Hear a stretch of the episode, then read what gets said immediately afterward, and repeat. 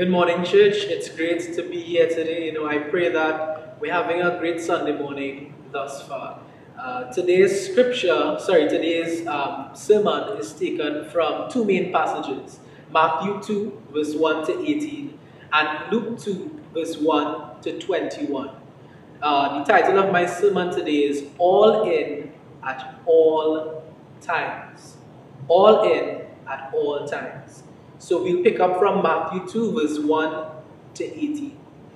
And it reads After Jesus was born in Bethlehem in Judea, during the time of King Herod, Magi from the east came to Jerusalem and asked, Where is the one who has been born King of the Jews? We saw his star when it rose and have come to worship him. When King Herod heard this, he was disturbed, and all Jerusalem with him. When he had called all the people's chief priests and teachers of the law, he asked them where the Messiah was to be born. In Bethlehem, in Judea, they replied, for this is what the prophet has written. But you, Bethlehem, in the land of Judah, are by no means least among the rulers of Judah. For out of you will come a ruler who will shepherd my people Israel. Then Herod called the Magi secretly and found out from, the, from them the exact time the star had appeared. He sent them to Bethlehem and said, Go and search carefully for the child. As soon as you find him, report to me, so that I too may go and worship him. After they had heard the king, they went on their way, and the star they had seen when it rose went ahead of them until it stopped over the place where the child was. When they saw the star, they were overjoyed. On coming to the house, they saw the child with his mother Mary, and they bowed down and worshipped him. Then they opened their treasures and presented him with gifts of gold, frankincense, and myrrh. And having been warned in a dream not to go back to Herod, they returned to their country by another route. When they had gone, an angel of the Lord appeared to Joseph in a dream. Get up, he said, take the child and his mother and escape to Egypt. Stay there until I tell you, for Herod is going to search for the child to kill him. So he got up, took the child and his mother during the night and left for Egypt, where he stayed until the death of Herod. And so was fulfilled what the Lord had said through the prophet. Out of Egypt I called my son. When Herod realized that he had been outwitted by the Magi, he was furious, and he gave orders to kill all the boys in Bethlehem and its vicinity who were two years old and under, in accordance with the time he had learned from the Magi. Then what was said through the prophet Jeremiah was fulfilled. A voice is heard in Ramah, weeping and great mourning, Rachel weeping for her children and refusing to be comforted because they are no more. You know, just to give some background to this story with the Magi, or we better know them as the wise men, uh, they came from uh, far, far places. So they came from what was known as India, Persia, and Arabia. Now these guys, uh, they studied something called Zoroastrianism. So they were a whole entirely different faith. And I, you know, I believe that this is a testament to the power of God's scriptures. That these guys were of a totally different faith, studying something called Zoroastrianism. They came from India and Persia and Arabia, and uh, it is believed that they were either priests or kings, and they had a lot of money, they were rich. So, this just shows me that God, God's word is so powerful that it would bring men from around the world to come and see this child be born in Bethlehem. You know, um, these guys began their travel east, from east, which is like a vast area in Mesopotamia. And the journey was like 400 to 700 miles. And that would have taken them about two to three weeks on a camel and about a month's journey by foot. So if we just take that into consideration, 400 to 700 miles and two to three weeks on a camel or a month by foot. And it is believed that if they followed the star by night, that it would have taken them an even longer time. You know, driving distance from Port of Spain to San Fernando is roughly 35 miles. So let's, let's compare that 35 miles to 400 to 700 miles. So these guys had to either walk or travel on camels. You know, my question to us this morning how far are we willing to go to offer a sacrifice of praise to God? You know, it's easy for us to wake up in the morning and say, well, you know, I'm tired. I'm not feeling to get up off my bed, so I'll just sit down here, I'll pray later. It's easy for us to say, well, we home. I don't have to go to church today. Nobody will know. Or we're supposed to, say, to stay six feet apart. So I can't share my faith. People will scorn me. Or people don't like when I tell them about Jesus. So instead, I will stay in my own little corner. You know, the world is becoming more and more anti Jesus. I don't know if you have realized this, but the world has been moving so far away from Christ. You know, in the month of October, I really struggled to share my faith.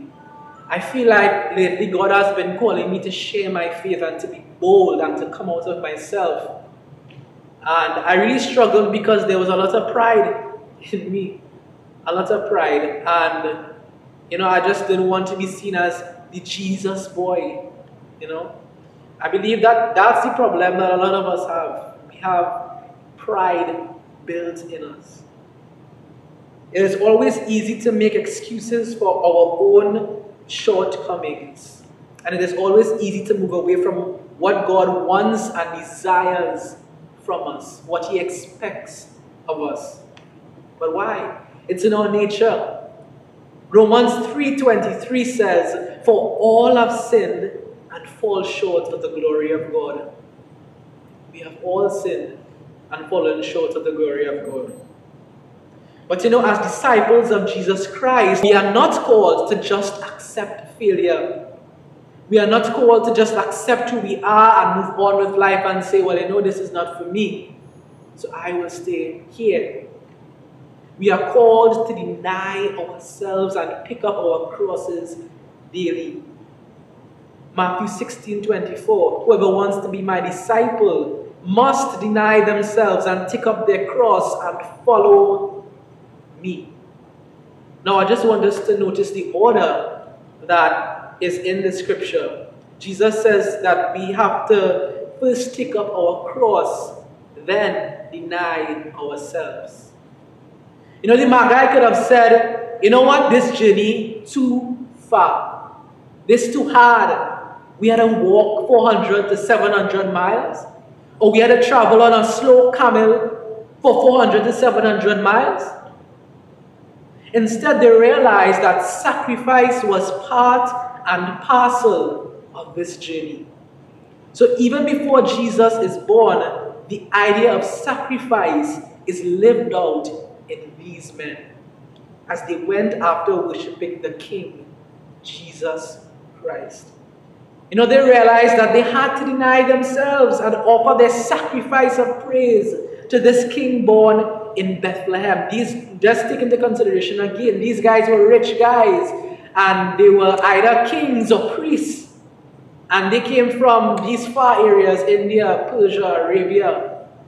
So there had to be a level of self-denial inside them. They had to do whatever it took. You know, in our own spiritual walks, are we sacrificing?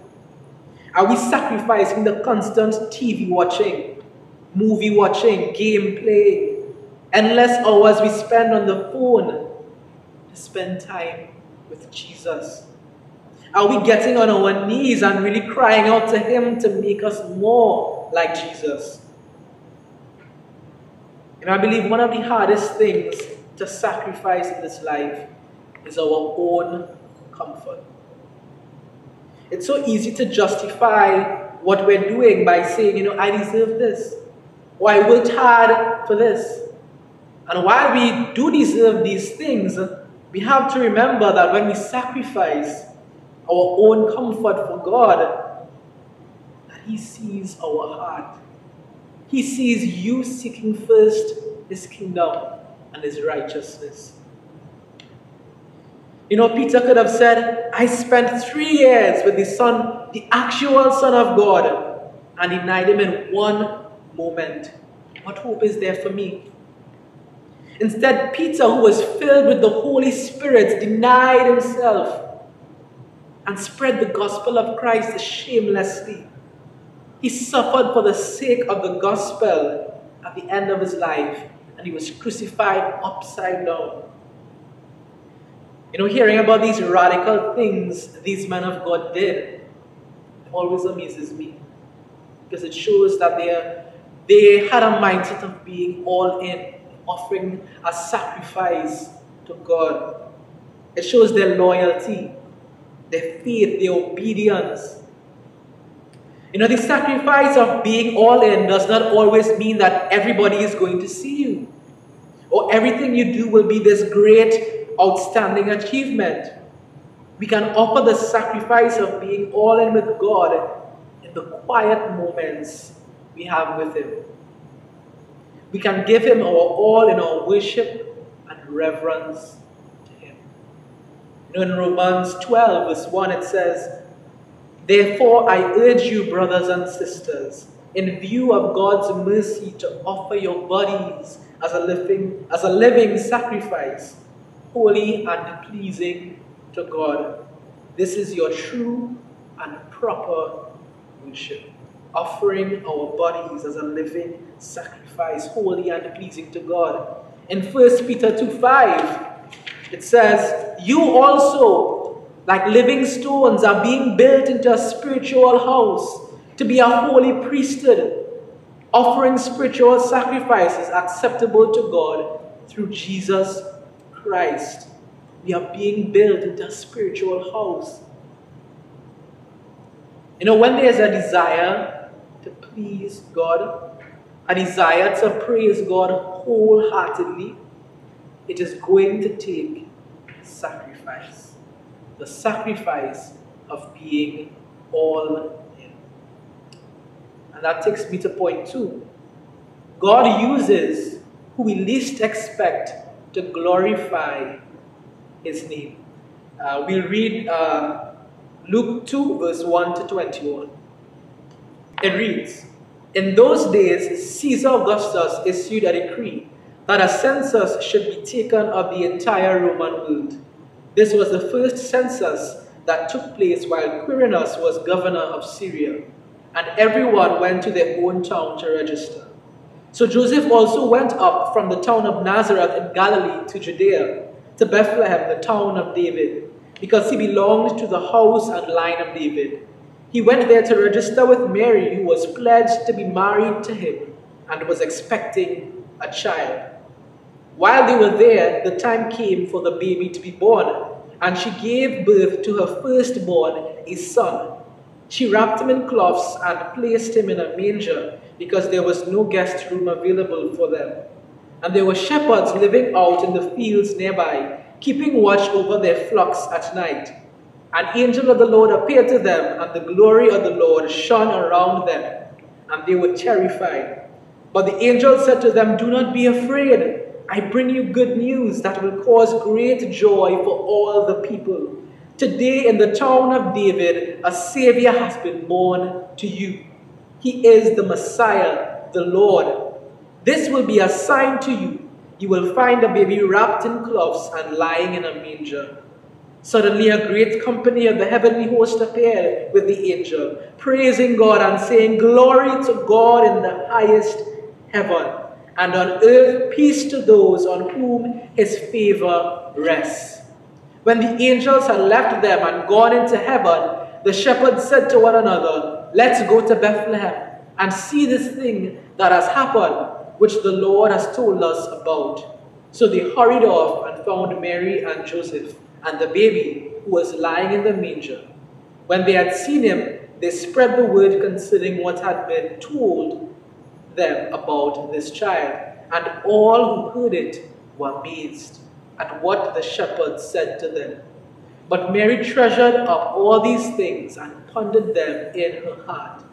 the shepherds returned, glorifying and praising God for all the things they had seen and heard, which were just as they had been told. On the eighth day, when it was time to circumcise the child, he was named Jesus, the name the angel had given him before he was conceived. You know, just to give some history behind this story, this is only the second time in the entire Bible that a whole group of angels actually appeared to some people. Normally you would see one angel appearing, talking to people, but this is the second time where a group, an entire group, so I believe is about thousands upon thousands of angels appeared to these shepherds. Now, in these days, the shepherds, or as they were called, sheep farmers, were generally seen as having low or little value by other people. So, isn't that strange? That God would use these shepherds who people don't really regard as anything special to go and spread the news about Jesus? To me, that doesn't seem too right. Maybe he should have used a, a high official or somebody with a little more rank to go and spread the news. But that's not how God thinks. As humans, we tend to believe that the more status, or as we say, rank somebody has, the more God can use them. And while that may be true, God tends to use the least expected to do His will. And in 1 Corinthians 1, verse, 20, verse 27, it says, But God chose the foolish things of the world to shame the wise. God chose the weak things of the world to shame the strong. Have you felt unworthy before? Like you feel God is calling you to do something, but you don't feel qualified enough. You don't feel uh, tall enough or good looking enough. I felt that way. You know, I remember wanting to share my feelings so badly this year. I already shared that before. I'm feeling ashamed to do it because I felt, you know, I'm not qualified enough. I, I haven't done this really before, so what am I really supposed to say? You know? Who will respect me? They will say, What does young boy know? But God has been showing me lately that it doesn't matter what you look like, what you sound like, or what you think will happen if you approach people. Once you prepare yourself to be used by God and allow Him to do the work in your life, you will see miraculous things happen. Just prepare yourself. You know, in some ways, God used Herod to point the Magi to Jesus.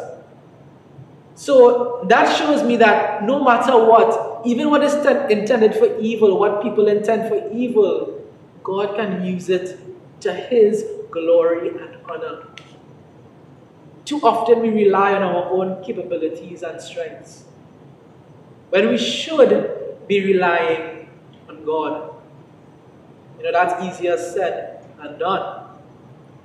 In Proverbs 3, verse 5 to 6, it says, Trust in the Lord with all your heart, not just part, not a fraction, but all your heart, and lean not on your own understanding. In all your ways, submit to Him, and He will make your paths straight. You know, if we rely on ourselves too much or rely on others, we're going to be disappointed. But when we fully trust in God and put all our trust in Him, we won't be disappointed because God is always working behind the scenes to, for His honor and glory. That brings me to point three. Spread the gospel of Christ wherever you go. You know, in today's day and age, I believe that a lot of people have become afraid, or rather try to please others so much that the gospel has just become something for church people, for them church people inside there. I believe that we have grown so afraid to step on other people's shoes that we just end up saying nothing. I don't want no confrontation with this one. he or she has a different faith from me, so let me not mention Jesus before they say I tried to convert them. You know, this is what is happening in our world. A lot of people follow a lot of false things that are not biblical. A lot of people believe that there are multiple ways to God or multiple ways to heaven. How could there possibly be one way, right? But we know different we know and believe different. That Jesus Christ is the way, the truth, and the life, and no one comes to the Father except through Him. I believe that there's a need for truth, real, solid truth in our world today. You know, we live in a world full of lies, whether we realize it or not. And what are we going to do to advance God's kingdom? What are we going to do to spread the gospel of Christ to those around us? Our families, our friends, our co workers. How are you going to spread the gospel of Christ wherever you go? You know, let us not be fooled. Every day people are dying. Souls are on the line. God wants souls to be with Him, but so does Satan. If we are going to just sit back as disciples of Christ and say nothing and do nothing, then why do we have that title? In Mark 16, verse 15, it says, Go into all the world and preach the gospel to all creation.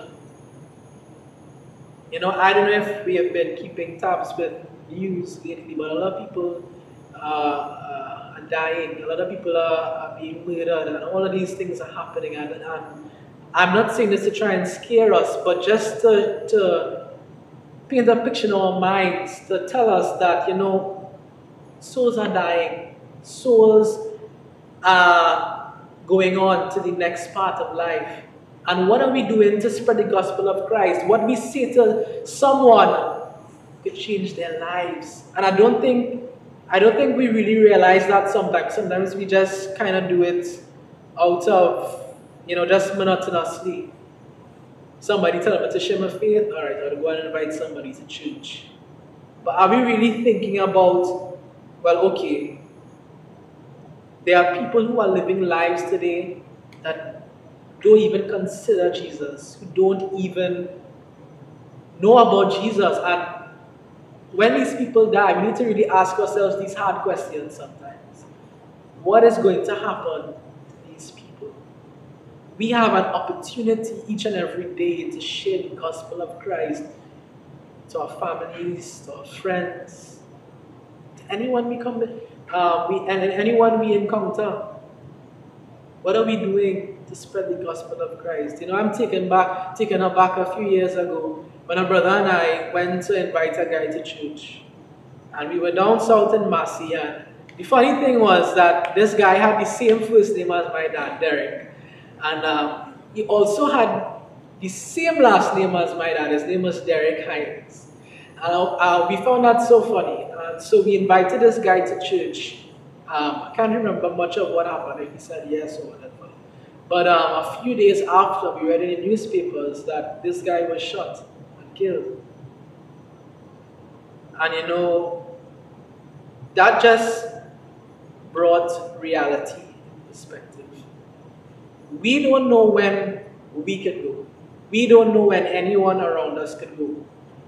And it is important that as much as possible we point people towards Christ.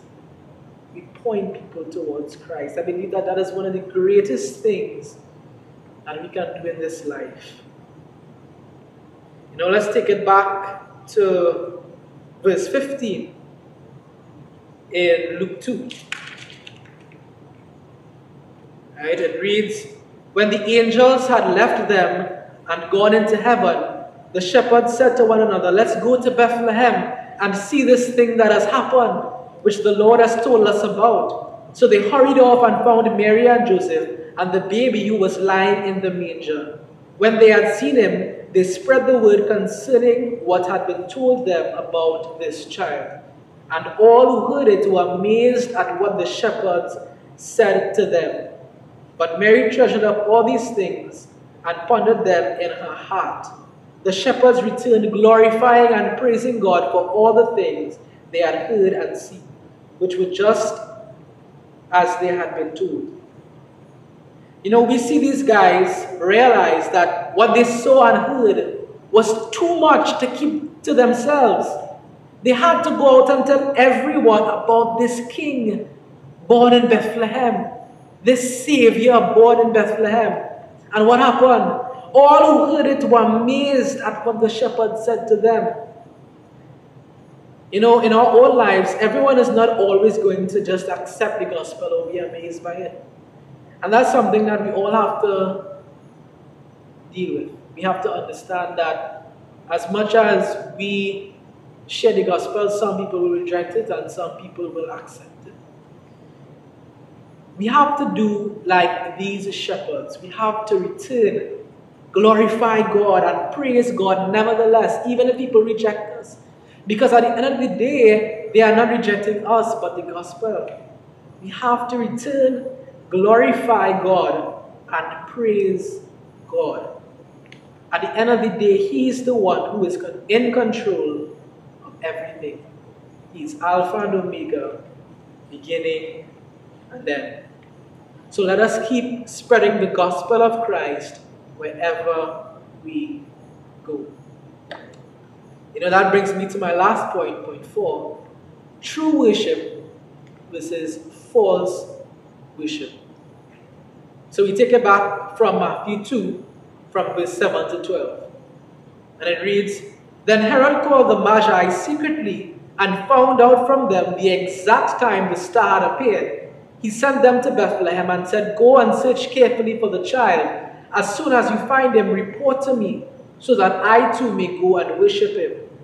After they had heard the king, they went on their way, and the star they had seen when it rose went ahead of them until it stopped over the place where the child was. When they saw the star, they were overjoyed. On coming to the house, they saw the child with his mother Mary, and they bowed down and worshipped him. Then they opened their treasures and presented him with gifts of gold, frankincense, and myrrh. And having been warned in a dream not to go back to Herod, they returned to their country by another route.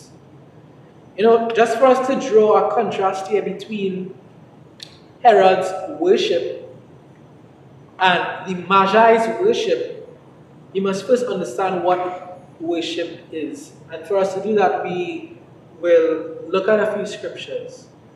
In John 4, verse 24, it says, God is spirit, and his worshippers must worship in the spirit and in truth. What does it say? In spirit and in truth. It means that there is no falsehood in true worship to God. True worship. There's no hidden intention behind it for our own selfish purposes. But rather, it is something that happens in the spirit and in truth. In John 4, verse 23, the ESV version reads, But the hour is coming and is now here when the true worshippers will worship the Father in spirit and truth. For the Father is seeking such people to worship Him. You know, God is not looking for only the people who lift their hands and close their eyes when a nice song is playing in church. But He's looking for true men and women of God who honor Him with their hearts. True men and women of God who fear Him and work out their salvation with fear and trembling. This is the last scripture here, Isaiah 29, verse 13 to 16. It reads, The Lord says, These people come near to me with their mouth and honor me with their lips, but their hearts are far from me. Their worship of me is based on merely human rules they have been taught. Therefore, once more I will astound these people with wonder upon wonder. The wisdom of the wise will perish. The intelligence of the intelligent will vanish. You know, we think that as humans we are wise, that we have it all together. We think that we have the power. God will overthrow all of that. God will overthrow all of those things that we hold in high regard, all the wisdom and things that we think that we have as humans. God doesn't want us to just say all the right spiritual things and think that's enough. You know, when man judges you by all the good things you do or all the good things you say, God looks at your heart and my heart our heart. We see Herod and how he honored God with his lips. He said, Let me find this king. Go, go and find this king and let me come and worship him. He honored him with his lips, but his heart was far from God. You know, we have to be so careful that we are not just honoring God with our lips. Where is our hearts? Where are our hearts, sorry? You know, um, true worship versus false worship. We have to aim to worship in spirit and in truth. You know, in conclusion, to be all in for God, it will take sacrifice. It will take self sacrifice, denying ourselves daily and picking up our cross. God often uses who we least expect to glorify His name. So do not be surprised that He chooses you to glorify His name. Do not be surprised if God uses what was intended for evil to the honor and glory of His name. Wherever we go, let us share the gospel of Christ shamelessly. God is powerful, and He is continuing to change lives daily. Lastly, let us strive to truly worship God in spirit and in truth, giving Him our all in true worship. Amen. So let's pray. Heavenly Father, Almighty God, I thank you so much for this day. Thank you for granting each and every one of us life and strength. You know, sometimes we can underestimate this gift and say, well, I'll wake up tomorrow. But the truth is, we really don't know so I pray, God, that we make every effort to spread the gospel of Christ to anyone we come into contact with, God, because we know that you want these souls to be with you, but so does Satan. I pray, God, that we have an attitude and a mindset to truly worship you with our all, to give our all in true worship, to worship in spirit and in truth. I pray, God, that we make the necessary sacrifices to be all in. Let us not be mediocre, you know, in our relationship with you, but strive to really be all in. And I pray that we remember that God, that you can use anyone to glorify your name. You can use us, God. So I pray, God, that we not look down upon ourselves and say, well, I can't do this and I can't do that, but we trust in your power and we put all our trust in you. Father God, I thank you so much. I really pray that uh, this sermon today convicted many hearts and that you work and continue to work in the lives of your people, God. In Jesus' name I pray.